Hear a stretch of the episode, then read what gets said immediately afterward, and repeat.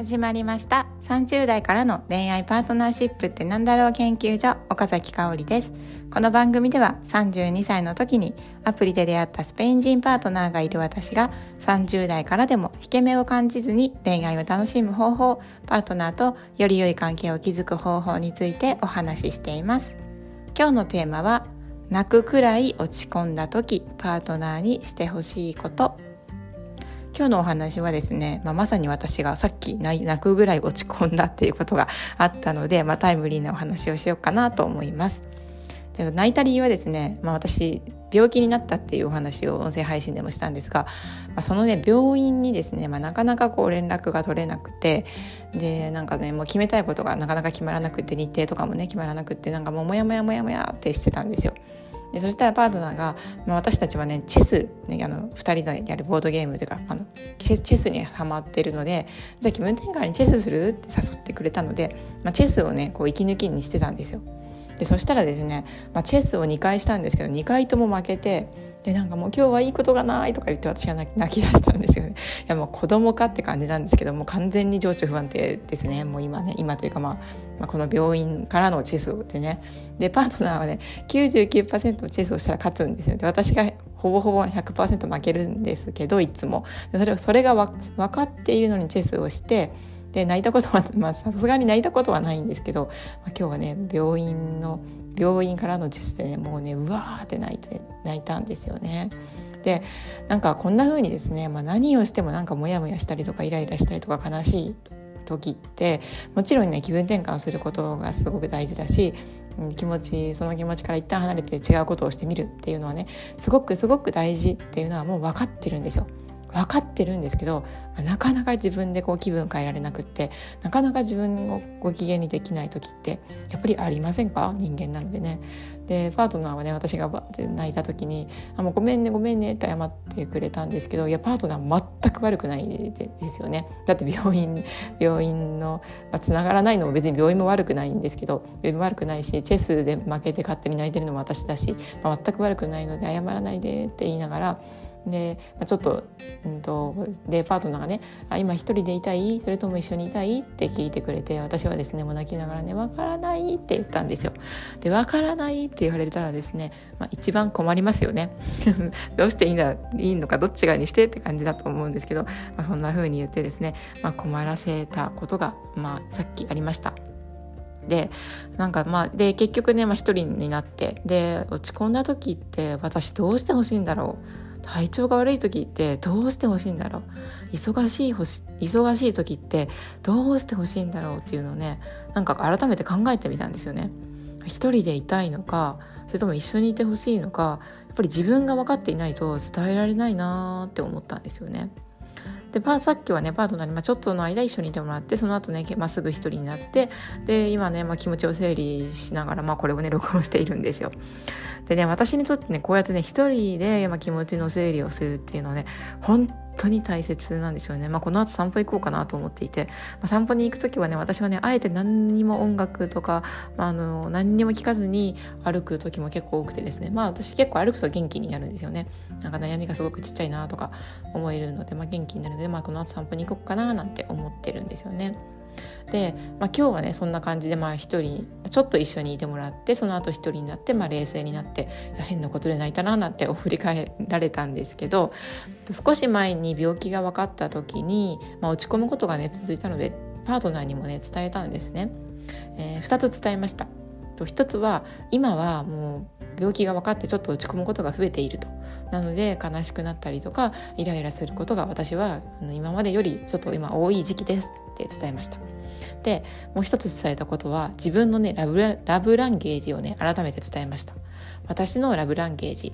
ラブランゲージっていうのは自分が愛されていると感じることがね、まあ、人によって違うんですよね。5種類あるんですけど言葉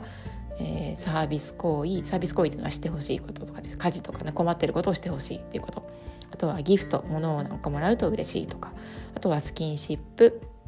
あとはクオリティタイムですね、まあ、一緒の時間を過ごしたいっていう感じ。で私のラブランゲージはサービス行為と言葉がとっても高いので家事を率先してもらって、えー、率先してねやってもらえたりとか。あとね「ありがとう」って言葉を言われると元気になります。で反対に家事がなかなかこう溜まっていたりとか言葉が足りないと悲しくなりやすいです今は本当にそういう時期ですっていう感じでね自分の取扱説明書みたいな感じでこの2つを伝えたんですよね。でそしたらなんかあ最近香りなんか落ち込んでるなとか、まあ、イライラするなみたいに思ったとしてもあ今はそういう時期だよねっていうふうになんかパートナーもね接しやすくなるかなとか今は特にこう悲しんでるから家事やろうとかね思ってくれたらいいなと思って伝えました。でまあこれはね伝えてよかったなと思ってますね。でとはいえですねやっぱりね人はね人間だって気持ちいい感情があるので、まあ、何もかもね取扱説明書みたいに機械のようにねいかない時はもちろんあるんですあるんですよね誰でも。で、まあ、言葉がなくてもハグされるってことが嬉しかったりとかあとはねもう家事を2人でほったらかしてゆっくりテレビを見ることが楽しかったりとかなんかその時の気持ちによって本当に感情って様々だなーなんて思います。だってねチェスして泣くなんてねもうなんか初めてですよ。私33歳になって。なのにチェスして泣くなんてね。まあでもそそんな風に本当人の気持ちってもうわからないなーなんて思います。でなんかさあのチェスして泣いたことをね考えてというかここまで話して思うのは、まあ、私はチェスじゃなくて病院のモヤモヤっていうのを本当は泣いてねすっきりしたかったのかななんてね思う気持ちもありますね。うんなんかやっぱり一人になるとこうやってねあさっき泣いたのはチェスチェスの前の病院のモヤモヤが溜まってそれをもう吐き出したかったのかもみたいにやっぱりね気持ちの整理ができるので私はね短くてもいいから、うん、一人の時間っていうのはやっぱりこれからもね大事にとっていきたいなと思います。皆さんは落ち込んだ時パートナーに大切な人にどんなことをしてほしいですか？ということで今日は落ち込んだ時パートナーにしてほしいことというテーマでお話をしてみました。いかがだったでしょうか？人前で泣くこととかあとはもう感情をねぶつけるぐらいの八つ当たりをすることって皆さんは誰の前ならできますか？私はやっぱり家族やパートナーの前がやっぱり一番多い多いなって、まあ、過去を振り返ってね思うんですよね。で私ね保育士をしていた時期があるんですけどその時にね保護者の方にね相談されたことがあるんです。え保育園の様子を聞くと家と違いすぎてびっくりします。保育園ではすごくしっかりして先生の言うこととかお友達のと仲良くできてるみたいなんですけど家では本当に泣いて甘えてばっかりなんです。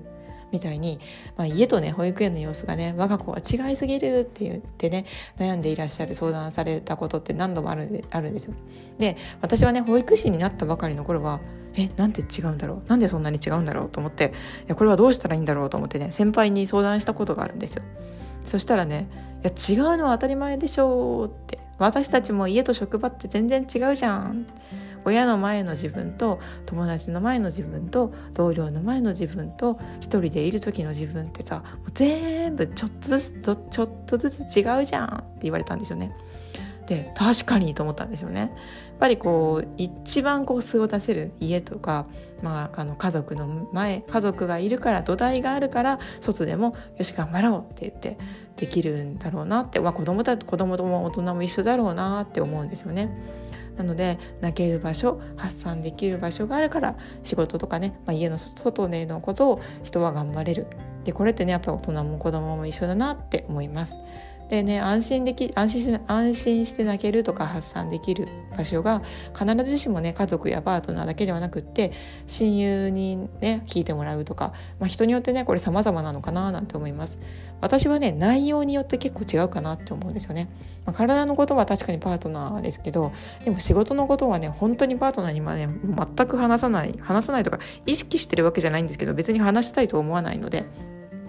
なんか無意識にやっぱり自己自分の自己開示の場所とか発散とか心をなんだろう許すというかこう解放する場所って使い分けているのかななんて思います、まあ、自分がねどんな風に使い分けてるんだろうっていうのもね、